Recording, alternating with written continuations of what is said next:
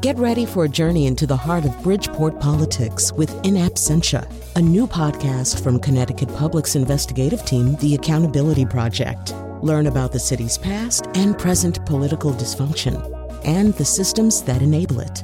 Tune in wherever you get your podcasts. Funding provided by Gregory Melville and Susan Fox and Kathleen Bromage.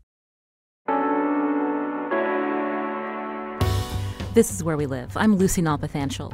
Plum Island is not open to just anyone because for years it's been the home of a federal animal disease center. But with plans to move the center's operations to Kansas, the federal government wants to sell the island to the highest bidder.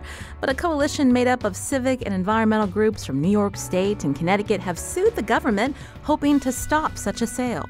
Coming up, we learn more about Plum Island, including what's at stake if the public land is sold to a private bidder. Amy Folk, historian for the town of Southold, New York, and co author of a book about Plum Island called A World Unto Itself, will join us. We'll also get the latest on a controversial ordinance in the city of Hartford that has pro life and pro choice advocates weighing in. But first, the question heading into this past weekend was Would Christine Blasey Ford testify before the Senate Judiciary Committee? Blasey Ford has accused Supreme Court nominee Brett Kavanaugh of sexual assault when they were teenagers in Maryland. Her attorneys have been negotiating the terms of her testimony with Senate staff. It's been reported she will testify this Thursday. But now, another allegation has become public after a story in the New Yorker Sunday evening. This accusation comes from Deborah Ramirez, who says Kavanaugh exposed himself to her at a party when they were both students at Yale University. To talk more about this constantly changing story, joining us now is Anna North. She's senior reporter at Vox. Anna, welcome to the show. Thanks so much for having me. Uh, coming up, we hope to have uh, U.S. Senator Richard Blumenthal joining us. He sits on the Senate Judiciary Committee.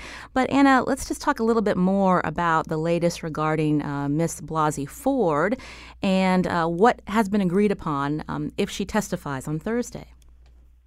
Right. So everything's a little in flux, obviously, at the moment with this with this new allegation. Um, but um, over the weekend, um, you know, Dr. Ford's lawyers and the Senate had agreed that uh, Dr. Ford would testify on Thursday and um, that Kavanaugh would testify also. Um, certain things still remain to be worked out. I know, um, you know, they were debating, for instance, whether whether Kavanaugh would be allowed to follow Dr. Ford, give testimony afterwards. Um, you know, which could potentially give him the last word. Um, I think they were still trying to work that out, and of course, um, you know, now everything is different, and and we'll see if the hearing in fact goes forward on Thursday at all. Now, uh, before, technically, this hearing was supposed to be today, uh, and then there was a last minute deadline on Saturday for um, Ms. Blasey Ford and her attorneys to agree to testify, uh, and now it's Thursday. But let's talk more about just the concerns that have been expressed in the way she's been treated, including, you know, there were calls from her attorneys that the FBI should first investigate before she even shows up before the Senate Judiciary, Judiciary Committee. That's right. I mean, this has been a call from her attorneys, and you know, Democrats uh, in the Senate have been calling for this too. Um, and it is, um, you know, it, it's a complicated situation because if um, if Ford is to testify, you know, and Kavanaugh testifies, and the two of them are the only voices heard, then there's potential. Um, I know her lawyers feel for uh, the American public really not to get the full story, and they would prefer an investigation that could talk to other witnesses, could talk to people privately, and and really potentially uncover. They feel more of the facts. There have uh, been a lot of talk about how this situation between uh, Ms. Ford and Brett Kavanaugh, the case parallels events that happened back in 1991 when Anita Hill accused uh, then Supreme Court nominee Clarence Thomas of, of sexual harassment when they worked together. Can you talk about the similarities and the differences, Anna?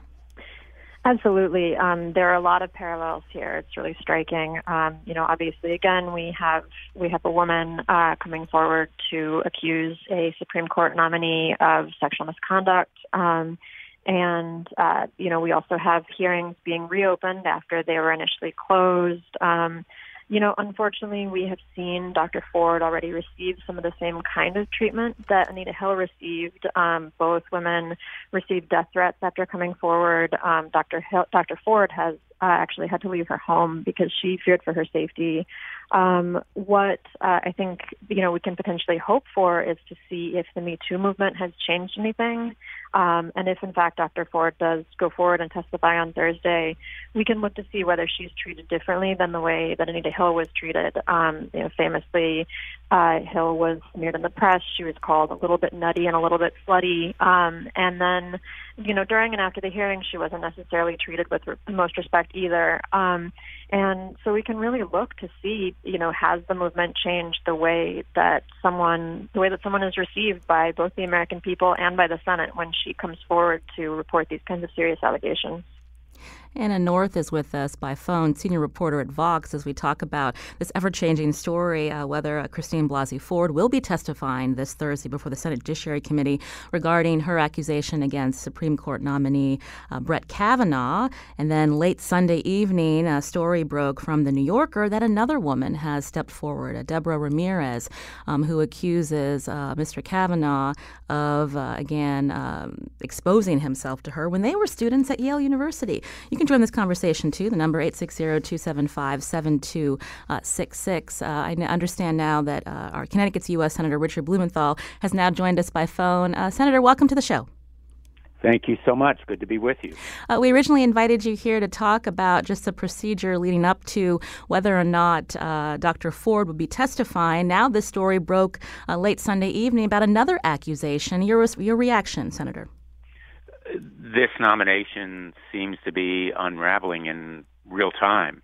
And these latest credible, serious allegations certainly emphasize the need for an FBI investigation, an objective, impartial investigation that respects the allegations made by these survivors and gives them an opportunity to be heard. There should be a hearing just as there will be for Dr. Blasey Ford, accorded to Deborah Ramirez. And there should be an FBI investigation that looks into her claims because these are really very, very disturbing and they go to the question not only of misconduct, sexual assault, but also the credibility of this nominee. Do you believe uh, Brett Kavanaugh should withdraw his name? I've called for uh, the withdrawal of his nomination, but whether there's agreement or disagreement on that point, the real obligation now is before any vote, in good conscience, the Senate must conduct an impartial and objective evaluation through trained professionals at the FBI. You know, there have been uh, critiques uh, of how uh, both parties have handled uh, this accusation. First, from uh, Dr. Ford, the fact that Senator uh, Diane, Dianne Feinstein first knew about this and didn't tell her colleagues, and she says because at that point Dr. Ford wanted to remain anonymous. I'm just curious if you could talk a little bit about, you know, these behind-the-scenes negotiations, investigations, how Senate staff have handled uh, these women coming forward? And does that point to uh, the necessity of having some kind of protocol in place to deal with these claims uh, before confirmation hearings happen? Confirmation hearings are um, absolutely necessary for a woman like Dr. Blasey Ford who makes a credible allegation, and unfortunately, the Republican leadership imposed arbitrary and irrational deadlines and other conditions on her testimony. She very bravely and courageously foresaw that she faced a nightmare of public shaming, false accusations, and literally threats to her safety, in fact, death threats. And yet she shared her story with the world and she was willing to testify, but the Republican leadership, in effect, said and continued to say that she must yield to questioning by an outside attorney or staff member. There can be no corroborating witnesses and no FBI investigation. And I believe strongly that there needs to be outside witnesses, including Mark Judge, who is a key figure here, and uh, is was involved apparently in the incident involving Dr. Blasey Ford. And in addition to those outside witnesses, there needs to be documents uh, and other kinds of evidence that may be involved available to the committee and made public. So there are conditions that the Republican leadership imposed unacceptable to her, and yet she came more than halfway. In fact, she came very far in meeting these demands. And maybe there needs to be a protocol, but the Senate rules are what, in effect, the majority says they are. And that is a fact of life that we have to accept, or at least we live with it. Uh, we heard, uh, we just heard from Anna North, senior reporter at Vox, talking about some of the parallels and similarities between uh, this situation uh, related to Brett Kavanaugh and Anita Hill back in 1991 when she accused uh, Clarence Thomas of sexual harassment. Uh, again, you'd mentioned there maybe there should be a protocol, but there are rules in place and how these uh, issues are dealt with. But I'm just wondering, moving forward, what would you like to see? Moving forward very clearly, in addition to an FBI investigation, there should be additional hearings. One is scheduled for this Thursday, where Dr. Blasey Ford and Judge Kavanaugh both will testify, but no corroborating witnesses. Those witnesses, like Mark Judge, should be called to a separate hearing. In addition, Deborah Ramirez should be heard. Uh, there should be an opportunity for any of the survivors to be heard. The rush to judgment should be stopped. There's no reason for these arbitrary uh, deadlines or timetables. And essentially, the United States Senate, having a duty to advise and consent, should seek all the facts and evidence and follow them wherever they lead. Uh, you've mentioned the need for an FBI investigation, but who can compel the FBI to investigate? Congress doesn't have the power, but the president does? That is absolutely right. The president has the sole power to compel an FBI investigation. He could order it right now. And the question is what are they hiding and concealing? What are they afraid of the American people seeing or hearing as a result of that investigation? And I think it speaks volumes that they have not only failed to ask for an FBI investigation when, remember, both of these sexual assault survivors asked for it. When they say that the survivors are lying, rarely do people ask for an FBI investigation to investigate claims that they think are lies. So I think it speaks to the credibility of these two survivors that they are asking for an FBI investigation. They have come forward at great personal cost. They've offered names of witnesses to be questioned, and they have suggested other corroborating evidence. Dr. Blasey Ford, some six years ago, spoke to a therapist who took notes about her allegations well before the nomination went forward and she took a polygraph, a lie detector test. So there is a lot of evidence and potential testimony that needs to be explored here, and the FBI investigation should go forward with professionals who are trained in sexual assault investigations. Anna North is with a senior reporter at Vox. You mentioned uh, the Me Too movement and how uh, there is a difference that this is happening now before instead of in 1991 when Anita Hill came before the, the Judiciary Committee. What does this mean in terms of uh, the elections just around the corner, Anna, and how uh, both parties are handling this situation? Yeah, I mean, I think this, uh, you know, is shaping up to be potentially very influential in the midterm elections, and I know that um, both parties are likely looking to that. I mean, um, you know, the Me Too movement has really been an enormous um, grassroots movement in America, especially among American women, but really for everyone. And, um, you know, a number of people have been telling me in my reporting in the past few weeks that survivors are really watching um, what everyone does right now, and that includes what the Senate does, and um, that includes what both parties do, and uh, those survivors will be voting in November. Uh, Senator Blumenthal, again, you sit on the Senate Judiciary Committee, so your understanding is the uh, the hearing on Thursday is going forward as of now. Well, unless uh, something has changed in the last two hours, uh, it will go forward. That's my understanding. There is a an agreement. Uh, Senator Feinstein has asked that all proceedings uh, be postponed. My feeling is that we're prepared to go forward.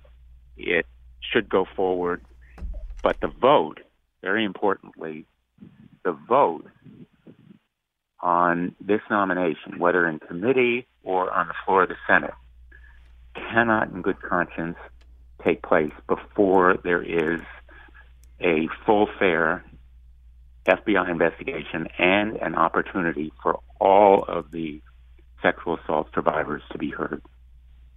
Richard Blumenthal is Connecticut's U.S. Senator, member of the Senate Judiciary Committee. Senator Blumenthal, thanks for calling in. We appreciate it. Thank you very much.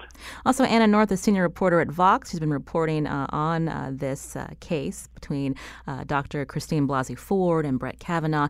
Anna, thank you for calling in as well as a guest, and we'll be tweeting out a link to your story at Where We Live. Thanks so much. This is Where We Live. I'm Lucy Nalpathanchel. Coming up, we're going to get an update on an ordinance set to begin October 1st in the city of Hartford that bans crisis pregnancy centers from, quote, deceptive advertising practices. Now, what spurred Hartford City Council to pass the law in the first place? More on that right after the break.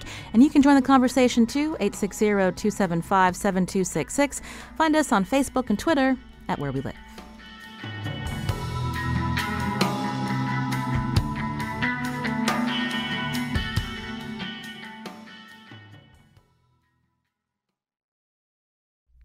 This is where we live. I'm Lucy Nalpathanchel.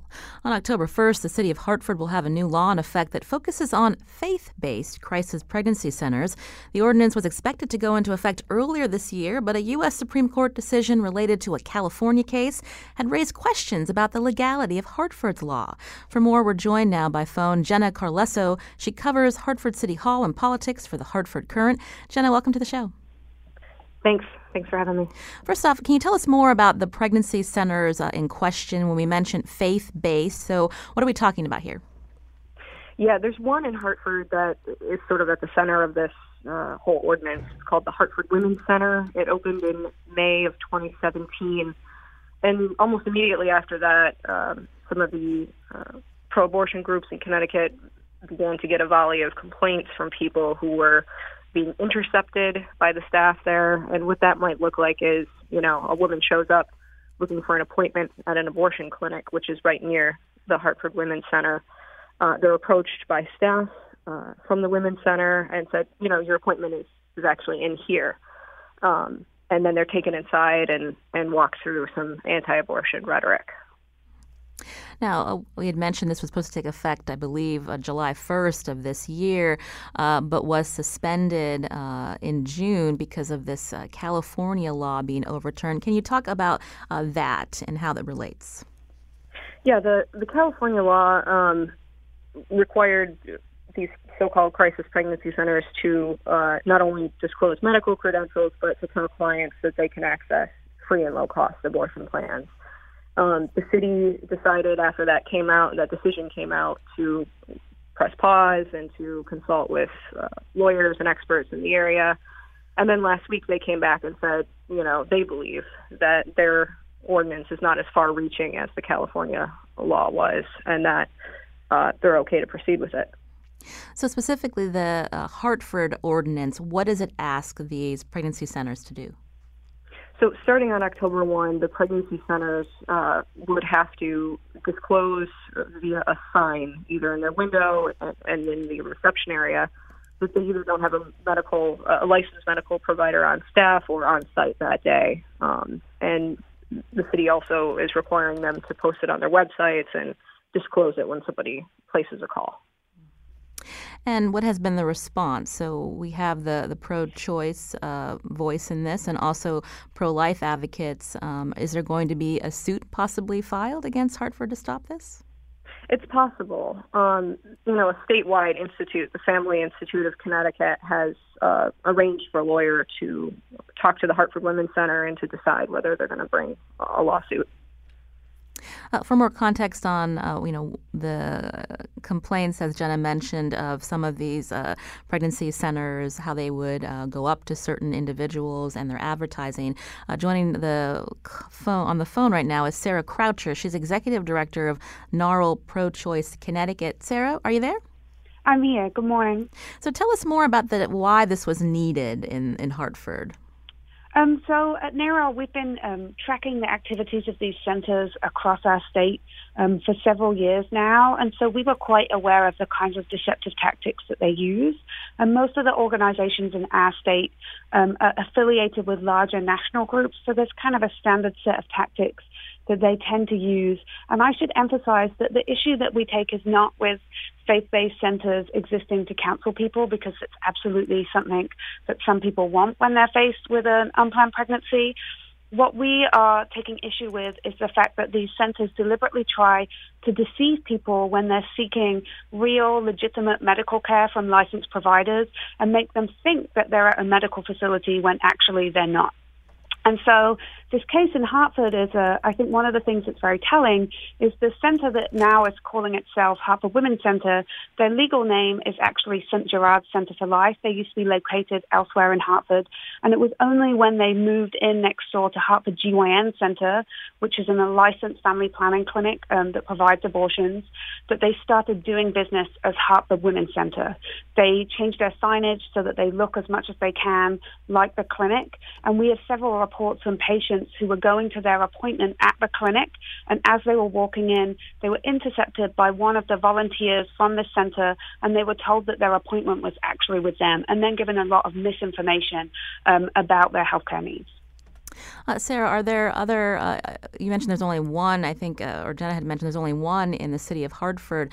Are there other faith-based crisis pregnancy centers around the state, and are there other issues in other communities?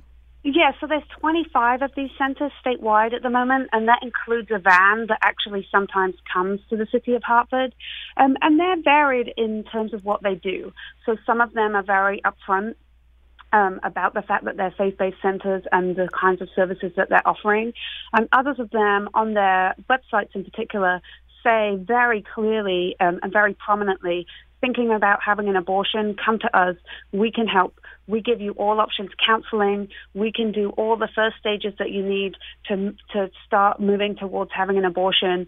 And this is is, is entirely incorrect because these centers exist in part, in, in, large part, because of their opposition to abortion. And so what they actually want to do is get those people that are looking for abortion care or looking for counseling from a licensed medical provider to talk about potentially having an abortion, to get them into their centers and then to give them misinformation. And we've had um, numerous undercover secret shopper visitors who have gone to these centres around the state. And what we have recorded is that they're very clear in telling people if they ask about abortion that they should come in for an appointment, that they'll try and kind of keep them going. And certainly here in Hartford, one of the doctors who came to testify, uh, who was a resident at Hartford Hospital, spoke about a case where they'd had a patient who came to the emergency room at Hartford Hospital who had been going to one of these centres, we're not exactly sure which one, and they had been told to keep coming back and coming back for another ultrasound because, you know, there was some, some more things that they needed to clarify. And by the time they saw this doctor in the emergency room, this patient was actually past the point where they could have an abortion, despite the fact that they had been very clear about the fact that that was what they wanted. And so it's those kinds of tactics that we're very concerned about. This is where we live. Uh, today, we're talking about a new ordinance going into effect in the city of Hartford in uh, another week or so uh, that uh, would keep uh, faith based crisis pregnancy centers from engaging in deceptive advertising and requiring the staff there uh, to display whether its staff actually carry medical licenses. Jenna Carlesso is joining us. She covers Hartford City Hall and politics for the Hartford Courant. You just heard from Sarah Croucher, the executive director of NARAL Pro Choice Connecticut. and to get the other side uh, to this uh, story, uh, Peter Wolfgang uh, is with us, Executive Director of the Family Institute of Connecticut. Peter, welcome to the show. Thank you for having me. Um, so, if you could uh, explain uh, what are some of the reasons uh, why the Family Institute of Connecticut uh, opposes this new ordinance.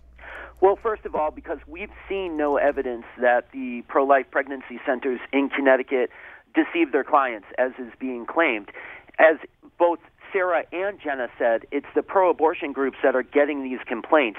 If this is true, why have there been no complaints made to the Attorney General? Why have there been no complaints made uh, to the Department of Consumer Protection? And in fact, these are the questions that were asked by the Public Health Committee of our state legislature when uh, NARAL tried to pass a similar bill that failed last year, this uh, this past year at our state legislature. They were working on two tracks. They did pass this ordinance in Hartford, but they failed to pass one at the state legislature. And the Public Health Committee, including legislators who are very liberal, very democratic, very sympathetic to NARAL's agenda, actually ended up abandoning their own bill because of the questions that they were willing to explore that the Hartford City Council wasn't. Um, Jonathan Steinberg, who was the state rep who actually sponsored their bill, said he wasn't sure uh, by the end of it because the definition of deceptive was so vague. And I think that's it, it, to some degree at the heart of the difference between me and Sarah. When she says, "Well, I think they're deceptive," I don't I don't doubt her sincerity. I think it, it's rooted in some sense, and this has been true of the abortion fight for 45 years, in the different ways that we see the world. If you listen to the testimony that NARAL gave at the state legislature, um, you know, to them, if a pro-life center puts up a sign saying "pregnant, need help," that by definition is deceptive. It it seems to them that any uh, like the mere existence of these pro life centers is by definition deceptive. So any advertising, any speech from them because they don't provide abortion is automatically suspect. And so this was what was litigated at the US Supreme Court level and we think there's a very similar issue at play here where the, the pro abortion side seems to deny the right of free speech to pro lifers, as if there's this pro life exemption to the First Amendment. The U.S. Supreme Court said that's not so. We think the same issues are at play here um, with both this ordinance in Hartford and also the statewide thing that they try to pass every year at the state legislature. And so that that's why we think um, that you know we've seen no evidence of deception. In fact, that the state legislature, again, even legislators who are sympathetic to them pointed out, you know, all the evidence for this is coming out of the activist group, out of NARAL, and it's it's all second or third person. It's all hearsay. A lot of it is their own agents. They haven't produced any um, people who gave firsthand accounts of, of these things that they're alleging, and there's been no complaints um, to the proper state agencies that this was true. And actually, I mean, these groups have been targeting the pro life centers since before the center went up in Hartford. They issued some report about three years ago. So this is this has been an ongoing campaign, part of a national campaign against the pro life centers, and it looks to us like they're being targeted in part because the rate of abortion is declining nationally and even here in Connecticut. It used to be 15,000 a year, it's down to about 10,000 a year. And it looks to us like the pro abortion side wants to use the heavy hand of government to take out the competition. And in Hartford, the municipal government is only too happy to help.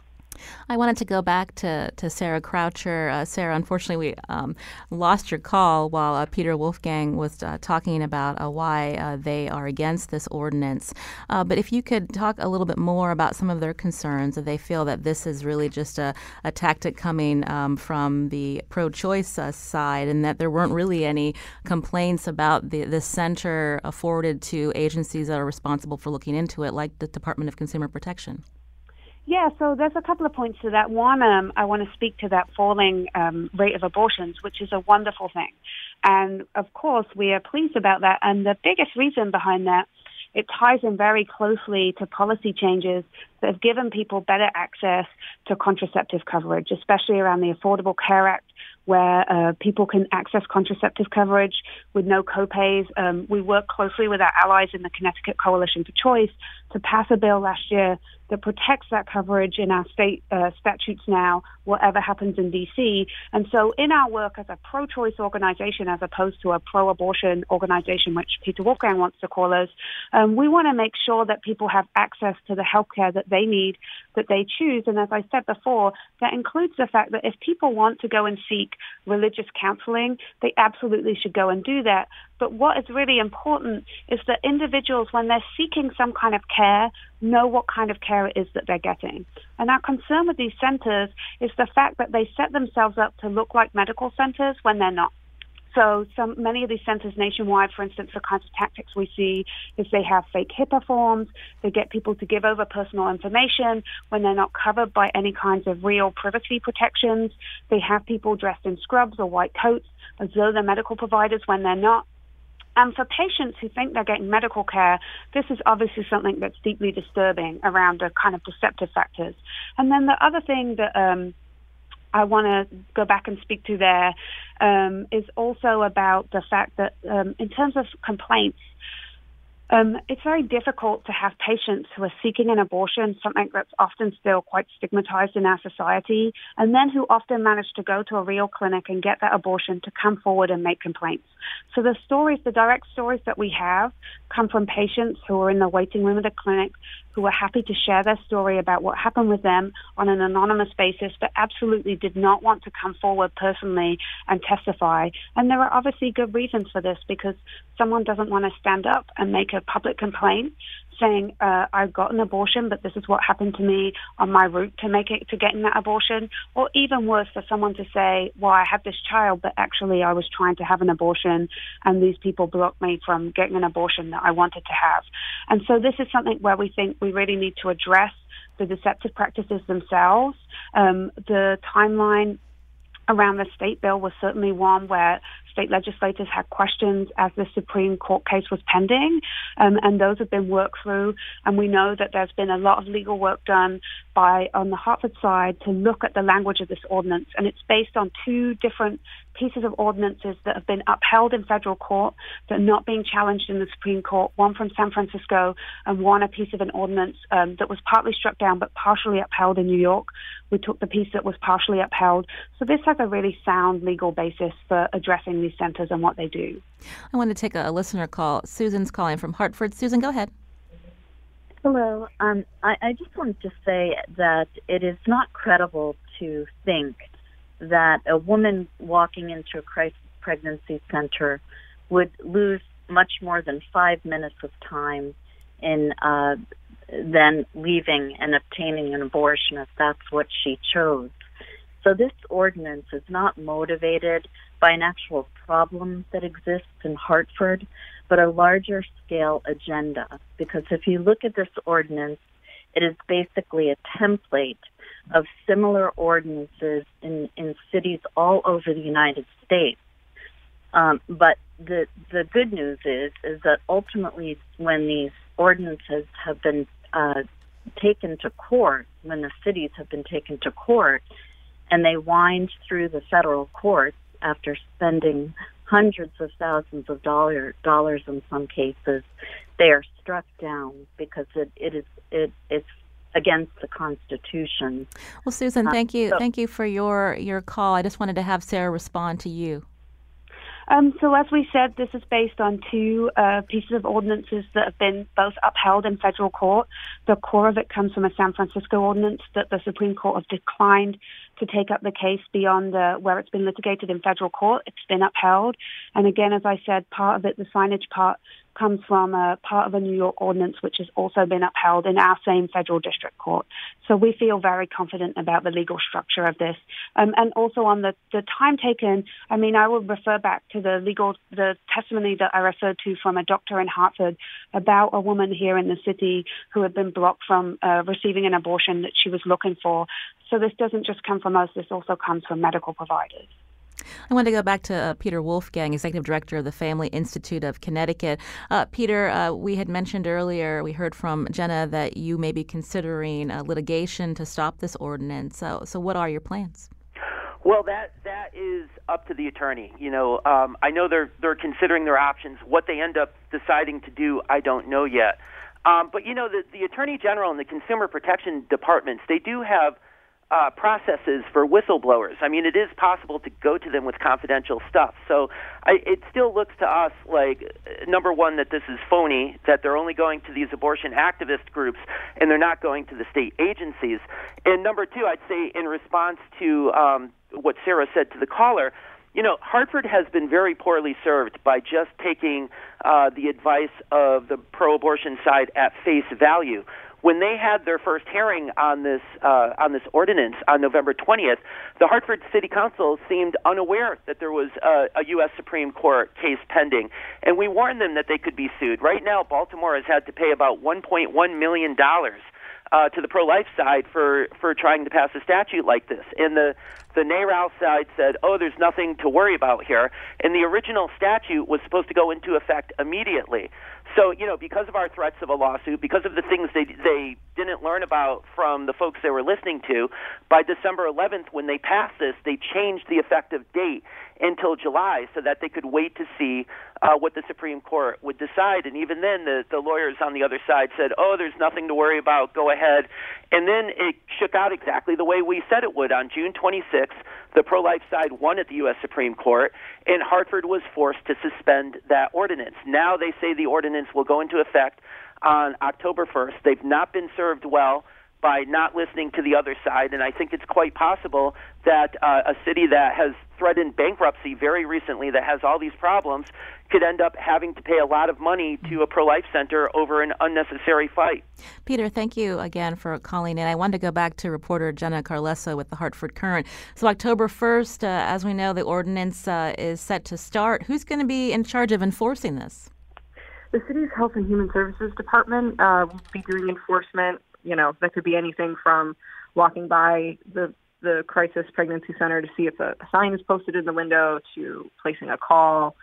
Uh, and if they are found in violation, the city uh, is able to levy fines of up to uh, or around $100 a day. Jenna Carlesso again covers Hartford City Hall and politics for the Courant. Jenna, thanks for calling in. We appreciate it. Thank you. Also, you heard uh, from Sarah Croucher, Executive Director of NARAL Pro Choice Connecticut, and Peter Wolfgang, Executive Director of the Family Institute of Connecticut. This is Where We Live. I'm Lucy Nalpathanchil. Coming up, mystery has long surrounded Plum Island, which for years has been home to a high security animal disease center. The lab's moving to Kansas, so the federal government wants to sell Plum Island. But is that the best option made up of this, of this, island, made up of more than 800 acres? An author and historian from Long Island will join us after the break. You can too, 860 275 7266. Find us on Facebook and Twitter at Where We Live.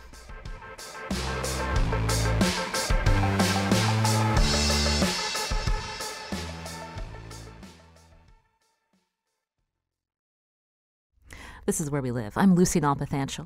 For decades, Plum Island has been home to a federal animal disease center. Now, Congress voted 10 years ago to sell the island once operations moved to a new Kansas facility, but residents in both Connecticut and Long Island opposed the sale of, pu- of public land to a private bidder, and some environmentalists worry a potential sale would adversely affect the habitat of some endangered species. Now, for more on the history of Plum Island, Amy Folk joins us. She's historian for the town of Southold, New York, and co author author of the book about Plum Island called A World Unto Itself. Amy, welcome to the show. Thank you. So, uh, tell us a little bit more about uh, Plum Island. Uh, many of us have heard about it, most of us have never been there. Uh, why is it called Plum Island? It's called Plum Island because um, we believe that uh, in 1656, um, the Dutch explorers, when they came through, they called it Plum Island. And we think it might have come from the beach plums that were growing all over the area. And when we think about how it was first used, who occupied uh, this island and what was it used for? Well, the island for many, many years was never occupied. It was uh, used by the local Native Americans as an island to plant corn. In fact, they called it Mantawantanaug, which was island we plant corn on. So um, we only really know about it in the 1600s from the European settlers' uh, descriptions of it. Now, we're talking with you because technically Plum Island is part of Southold, New York? It is. It is. Actually, Southold's jurisdiction runs all the way up to the edge of Connecticut um, to Fisher's Island. But originally, uh, Southold got jurisdiction of the island in 1676. And when did the federal government move in? Uh, the federal government didn't move in until um, uh, 1898, which was the Spanish American War. So before that, it was actually private and it was owned by many different farmers over the years. And so there's actually a fort still there? Uh, there's the remains of a fort still there. The fort was called Fort Terry, and it was built for the Spanish American War. Uh, we were really worried in our area, uh, the Connecticut shoreline as well as Manhattan, that Spain, which had the greatest armada in the world at the time, was going to sail their boats in and blow us all up because we had picked a fight with them. So uh, the government decided that they would build a string of forts that went all the way from Camp Hero and Montauk and kind of strung its way across the islands all the way up to Watch Hill, Connecticut. And then uh, after World War II, new plans uh, for Plum Island. How did what what made the federal government think this would be a good place for virus research? Well, in uh, 1948, they had planned a research lab in Camp, Camp Hero near Montauk, and local legislation had been well, legislation had been introduced, I think, on the federal level that said uh, you cannot have a research lab that can be close or connected to the mainland by any bridge, tunnel, or other connections. Um, at that same time, they had already announced that they were going to sell the island, and the County Board of Supervisors in Suffolk County offered to buy it as a recreation center. Um, but GSA said that they would sell it for educational purposes. So everybody agreed. And by 1950, um, there were outside offers being given to Suffolk County. It looked like they were starting to consider some of these um, offers for golf courses and condominiums and things like that. So GSA froze the bidding process. And then we went right into the Korean War, so all bids were canceled. And since the island was not connected by any bridge, mainland, or tunnel, they said, well, this is a perfect place to put our research area. Uh, Amy Folks, historian for the town of Southold, New York, co author of the book A World Unto Itself. We're talking with Amy to learn more about the mysterious Plum Island. Tell us more about the research that's been conducted there on the island. Um, well, I'm not a, a veterinarian, so I'm really not an expert on it. However, the research that has been there is mostly to uh, study uh, foot and mouth disease, as well as things like um, rhinovirus, and let me see, I have a list here somewhere. Um, foot and mouth disease, rhinovirus, African swine fever, uh, diseases that affect farm animals, not diseases that affect humans. Mm uh, there's a lot of uh, mystery surrounding Plum Island because it's uh, uh, not really open to visitors because of this federal animal disease center. Um, and you did make a point that the, the, what was studied there is uh, uh, diseases that don't transmit to humans. But some of the conspiracies over the years, of course, you know this, Amy, about Lyme disease possibly originating there.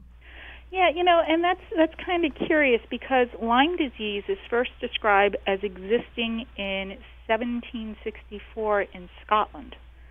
Um, so probably the settlers brought it with them over to the New World.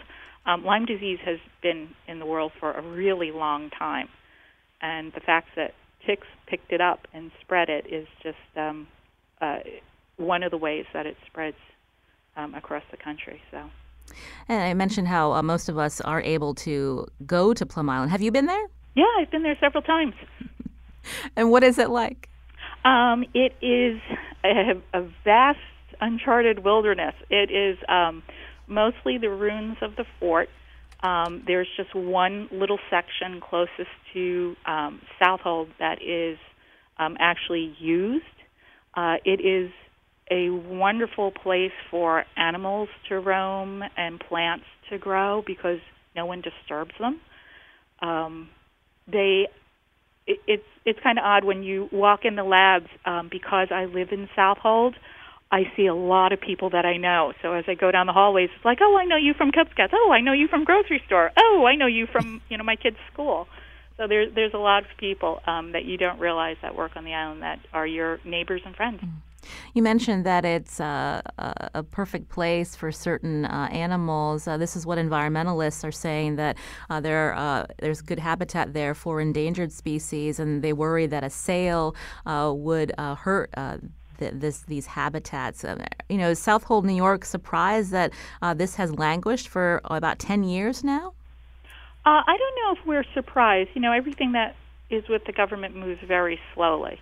I don't know if we're necessarily surprised how long it's taking for this to go through.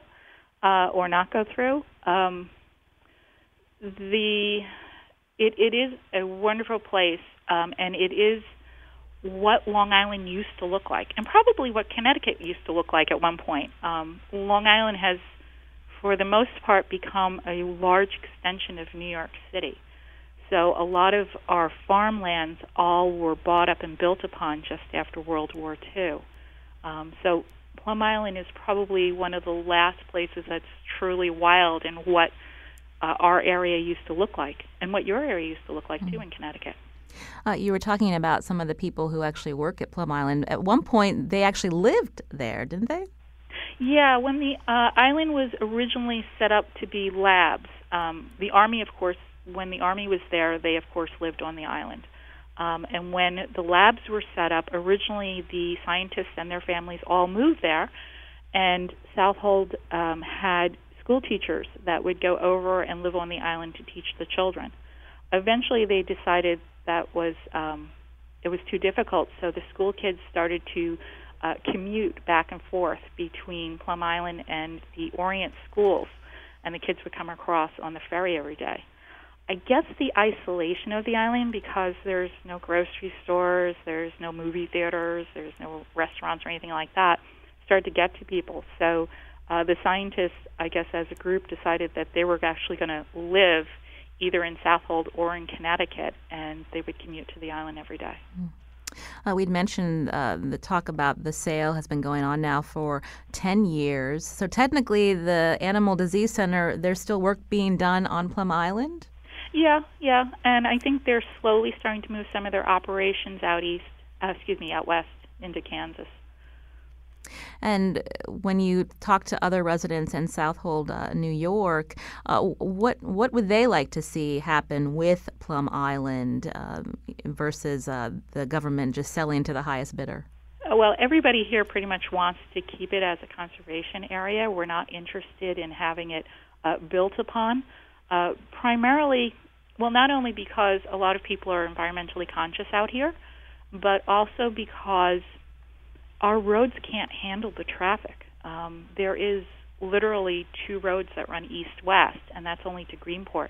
So there's only one road that runs out to the point where people would have to catch the ferry to go over to it. And we really just can't handle the traffic anymore. Mm. I understand that there is even changes in zoning to prevent uh, this island from being built up, say, if it were to be sold uh, to a private developer. Yeah, yeah. Um, the town has taken proactive stance on this, which is wonderful. And you mentioned the history with uh, Fort Terry, but there's also a lighthouse there.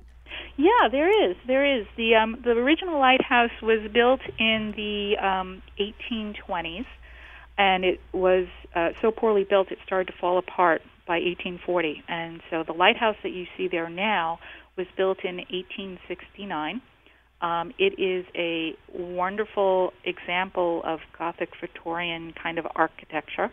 Um, it is a, uh, a historic building, certainly.